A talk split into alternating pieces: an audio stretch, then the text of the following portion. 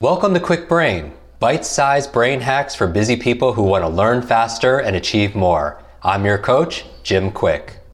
Free your mind. Let's imagine if we could access 100% of our brain's capacity.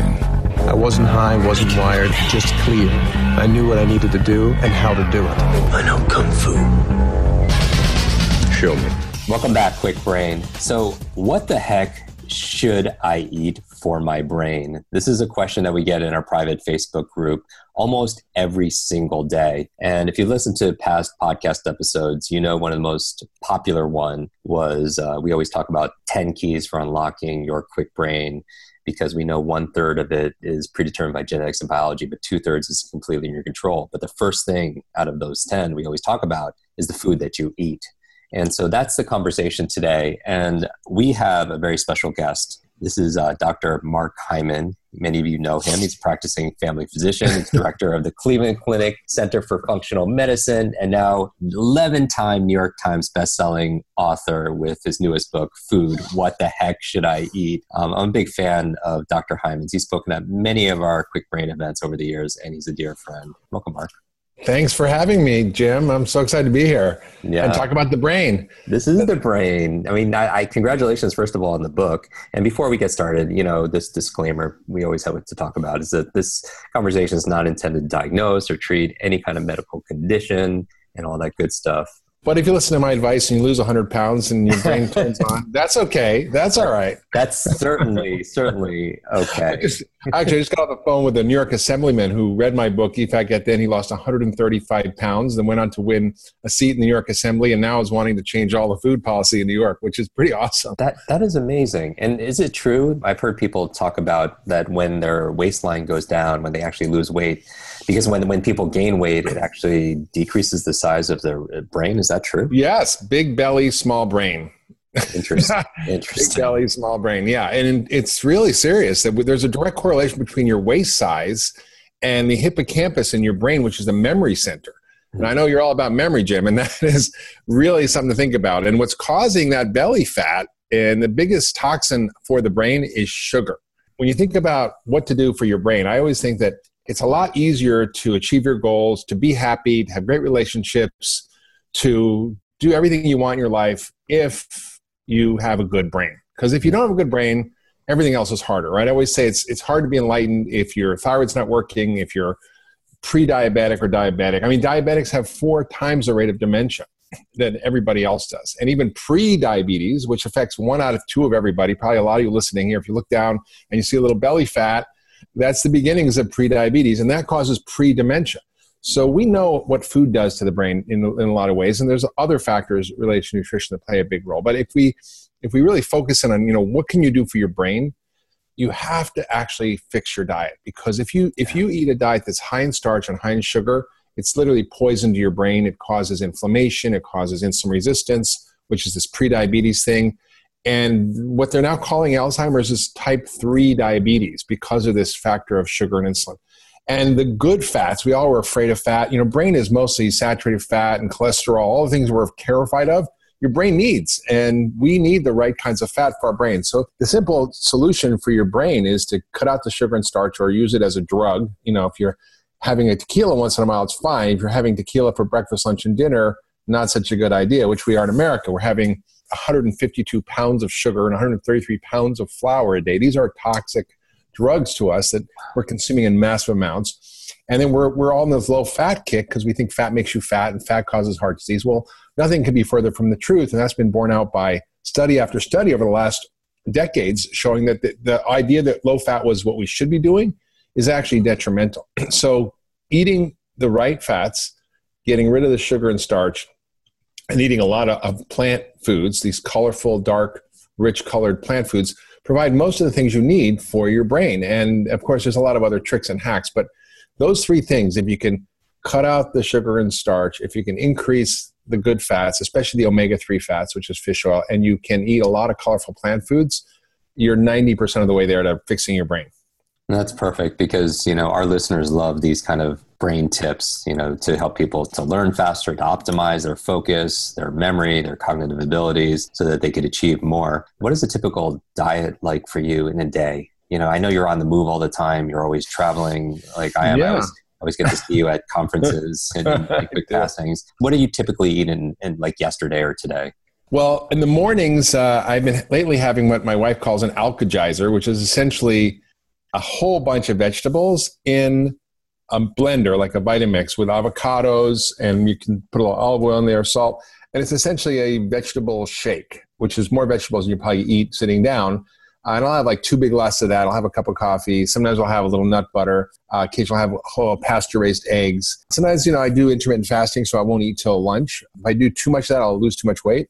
but uh, start off with a good breakfast of protein and fat and cut the carbs for breakfast. I mean, in America, we, we have dessert for breakfast. We have muffins, bagels, donuts. We have uh, lattes with more sugar than a can of soda at Starbucks. It's unbelievable. People don't realize when you have one of those like five, 600 calories of sugar. We eat uh, muffins, uh, like I said, pancakes, French toast, all this stuff that is just starch that is the worst way to start the day that poisons your brain, makes you sluggish and tired and hungry all day and gain weight. So fat and protein for breakfast. And then lunch uh, depends. Like yesterday, I had uh, can of sardines uh, or mackerel, uh, avocado, and some sliced tomatoes with some olive oil and some flax crackers. That was my lunch. And then dinner last night was a chicken curry with a sweet potato and asparagus and an artichoke. So I tend to eat three or four dishes of vegetables at every meal and a small piece of uh, protein. And that's pretty much it. And I might have had a mango for dessert. That's fantastic. And in terms of the quality of the food, people ask all the time, does does it matter if it's organic and Yeah. local and Yeah, I think quality matters. And I think, you know, there's a hierarchy of priorities, right? So if I'm out, I can't always get organic, but start with real food, whole food, things that don't come in a box, a package, or can, unless you recognize the ingredients as tomatoes, water, and salt. You know what it is. If you are eating a whole foods diet and you cut out all the crap and the processed foods and the refined ingredients and all the chemicals and additives, which we eat three to five pounds a year per person, which is enormous, uh, you're going to be way ahead of the game. Now, if you can and afford it and you can get access to it, eating, you know, local foods that are not shipped across long distances, farmers markets are great, grass-fed animals, organic, pasture-raised chickens, those are great. I think there's a lot of, you know, small fish you can eat that are safe to eat that don't have mercury. You don't want to watch out for the tuna, the swordfish, the halibut, Chilean sea bass. Those are full of mercury. Uh, and those are pretty toxic to your brain. And I had that. That's that's how I had my broken brain. I wrote that book, The Ultra Mind Solution, which was all about how I recovered from it and how I choose my uh, treatments for my patients based on this idea that we can fix our broken brain by fixing our body first. And so I think if if you understand, you know, the hierarchy of the quality matters. So yeah, start up with cutting out the junk, eating real food, and then you, you can graduate if you can afford it to organic. And there, there, you know, Walmart and Costco are some of the biggest organic food distributors now. And you've got regenerative agriculture happening. You've got companies like Thrive Market that are giving access to all these great foods at 25 to 50% off, even regenerative agriculture products like regenerative fish and beef and, and even chicken. So it's pretty impressive when you start to look around. You can get stuff for less. that's fantastic. Do you meal prep also for yourself? Does your family do You that? know, I'm pretty simple in my cooking because I'm lazy. I don't have a lot of time and I'm really busy. Let's see, last night I basically, uh, you know, threw the artichoke in the pan, took an hour to cook, so we were doing other stuff. Stir fried some asparagus, um, you know, put the chicken, diced it up, and stir fried it. Put a little uh, sauce instead of an organic uh, curry sauce, Indian curry, and that was kind of it. It was. It took me like ten minutes to make dinner, uh, all in all. So I don't, I don't fuss around too much. So I don't need that much meal prep. If I'm having time with the family and the weekends or friends, I'll make a more elaborate meal. But really, pretty simple. I, I just simple food made simply, deliciously, pretty easy. Today for lunch, I had I stir some stir fry some garlic, put some pasture raised eggs, chopped up some tomatoes, little black sesame seeds, salt and pepper. Simple food. And then when you're traveling and you're at or you're socializing and you're at Yeah. meetings, you're at you're at a restaurant, do you have any considerations when you're eating out for people? Absolutely, I travel probably half the time, like you, I bet, and I and I have uh, about a day's worth of food in my bag. If we had a little video, I could pull out all my Mhm. foods that I have, like a beef jerky, I have nut butters, I have basically protein and fat snacks. I stay away from the carb snacks, which is what everybody eats, and I have those with me. So if I'm in the airport, I'm traveling, I don't have to actually eat that junk. And then I usually try to pick the restaurant. So I'm the kind of the sort of decider when it comes to my community and friends. They they let me have that because I guess who I am. I'm like, I'll pick the restaurant. I'll find a place to go, and I do it in a very enthusiastic, friendly way. And I usually can navigate to find good places. I mean, I was in San Francisco the other day, and I found this place was called the Perennial, which is a climate change restaurant where you can only eat foods that help reverse climate change, like regenerative agriculture beef and wow. special kinds of veggies that are no-till soil and and all the materials in there. It was very cool. So I I think you, know, you can hunt and gather. Now, if you're in Des Moines, Iowa, a little tricky. you know, I asked for vegetables. They gave me green beans, which were canned with uh, brown gravy on it, which was disgusting. So I said, "Where's the Asian restaurant? You can always find a good Asian restaurant." And I found this Chinese place, and it was like in the middle of this strip mall, and it was amazing. Get Chinese broccoli. I bet it wasn't organic, but like it was okay. It was really good food. When people are out eating, what, what do you think the biggest mistake people make there? Is it the is it the bread? Uh, yeah, people, I mean, people. You're seeing like gluten free menus now. Is that is that something that's important for the brain? What's your yeah, absolutely. Well, I mean, gluten is, well, there's a couple questions there. So, first of all, when you're in restaurants, I think the bread and the alcohol at the beginning of the meal are the worst things you can do. Skip the bread and eat the, drink the alcohol halfway through the meal because when you consume it at the beginning of the meal, metabolism is different. It gets quickly absorbed, it spikes insulin, it makes you gain weight, it makes you hungry. And that's why they give it to you. Bread and alcohol will make you eat more and order dessert and everything else. So they're not stupid. So I would sort of, you know, choose what you're eating very carefully. And I, I imagine this app one day, and maybe they'll invent it where you can scan a menu and you can put your preferences in. It'll pick the thing that you need on the menu for you to eat. so that would be great. Um, as far as a second question, which was gluten. gluten issues, yeah. So this is a big controversial area. We've seen a 400% increase in celiac disease over the last 50 years. That's a true increase based on very good studies. We've seen, you know, a lot of increase in gluten sensitivity. Probably 20% of the population has it. And and that is something that is, is being more appreciated. And it, it comes from a couple of reasons. One, we've changed our wheat, which is a dwarf wheat, which is high in starch, high in gluten, and high in um, glyphosate from the way they harvest it, where they spray this herbicide on it, Roundup at the harvest. It also has calcium propionate, which is a neurotoxin in all flour. So if you can get organic flours, if you can get heirloom flours like einkorn wheat or kernza wheat, which is an ancient wheat, and you can get it in a way that's organic, that might not be so bad. Uh, but I think gluten has a real issue. And then the second problem is our gut's been damaged. We have increasing processed food diet. We have low fiber. We have high sugar. We have antibiotics. We have C sections. We have lack of breastfeeding. All these damage our gut flora, and that creates a leaky gut. So the gluten is more likely to cause problems. And the gluten is a huge neurotoxin. It can be linked to MS. It can be linked to schizophrenia, to autism, to depression, to anxiety, uh, to tics, all sorts of crazy brain stuff that is linked to gluten. And if you have any brain issues, even just brain fog and sluggishness, doing a trial of elimination of gluten is really a great idea. In my book, you know, Food What the Heck Should I Eat, I talk about a 10 day detox to help you reset and see how much of your brain issues are related to what you're eating. And most people don't connect the dots. It's sort of like the frog in you know, slowly boiling water, it'll stay there and cook as opposed to dropping a frog in boiling water, it'll jump out. We sort of just think this is the new normal, but it's not. And when you get your brain back, it's like, wow, the lights go on, you feel great, you have energy, you're focused. I mean, that's what we all want. It's hard to explain to somebody, you know, what that feels like when you're focused, when you're on your game, when you come back at the end of the day and people ask you, your family asks, how was your day? And you're like, I, it was amazing. I, I, I won yeah. today. I crushed it. Not like I want to turn on the TV and zone out, right? Exactly. and nothing, no, no food you know, tastes as good as being healthy, really, and vibrant and clear and sharp feels.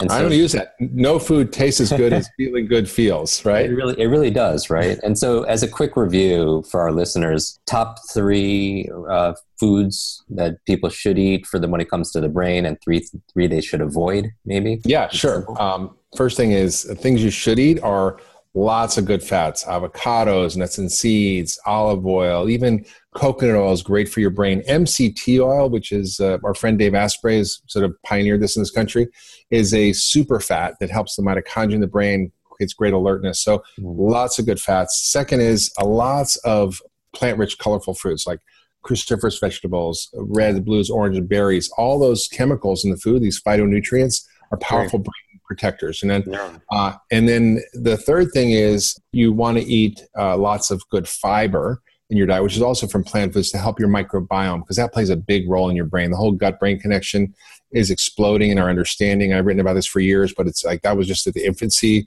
where I would see this clinically, but and there's some data on it, but now the data is exploding. So those would be the three top tips. And the three things to avoid would be easy. You know, refined sugars, refined starches, think of them only as a treat, only occasionally. And then trans fats, that's a no no forever. And that is something that should be off the market, but uh, is not yet off the market, unfortunately, despite it being ruled as not safe to eat by the FDA. Um, also, I would uh, avoid food additives. These are colors, dyes, uh, MSG, aspartame. These are all these chemicals that are neuroactive and can create behavior changes. So I would just get away from all that stuff. So eliminating processed food, eliminating starch and sugar, getting rid of trans fats. Those are really big things you can do to boost your brain. Yeah, and I think we really it's great because you keep it so simple. People could just subtract something and just add something else to it. Yeah. And in terms of actions right now, what I would love our listeners to do is number one, screenshot this episode, tag uh, Dr. Mark Hyman and myself in it, and share your big ahas. I would love to see because this is a community here and so we learn from not only with our experts, and we also learn from each other. We'd love for everybody to share their big aha because when you teach something, you get to learn it twice. And also share in your post when you share this the screenshot of the show your favorite brain foods. There's so much variety, right, Mark? Mm-hmm in yeah. terms of like people think that if you take things away that they don't have enough options but there are so mm-hmm. many healthy options so it can be nutritious and delicious and then the second sure, thing there's, there's so many there's so much more fun stuff to eat that's good for you than that's bad for you right oh, it's, it's huge and, and then you, and then you live longer and you live better and you so you could eat more that way also as well mm-hmm. and then so i recommend also everybody get dr mark hyman's new book food what the heck should i eat um, they can get it on Amazon or go to your local bookstore because the bottom line is get the book because the foods we eat matter, especially to our gray matter. I like that. Oh God, all these things I got to take home from this. Foods we eat matter to our gray matter. awesome, Mark. Yeah, thank you, thank you so much for being on our show again. Of course. Oh, one other quick tip. This is huge. We had a nursing dementia home in Cleveland mm-hmm. that had you know these people with moderate to severe Alzheimer's and dementia. They read my book. Uh, they changed the diet. They hired chefs. They changed the diet in the nursing homes. They got off gluten, dairy, and sugar. That was the only change they made. And within two weeks, these people who were drooling in the corner were starting to talk, be connected, awake, alert. It was unbelievable. so that's the power of food. Even if you've got someone who's already pretty far down the road of, of cognitive impairment, the food you eat matters that much. I love it. Thank you. Love you, Jim. Thanks for having me. You're awesome, Mark. Want to double your brain speed and memory power? If you'd like to learn rapidly and get ahead faster, I'd like to give you my brand new Kwik Brain Accelerator program. You will discover exactly what I teach my clients to learn, read, and remember anything in half the time. There is no charge. It's my gift to you for being one of our subscribers. That's kwikbrain.com.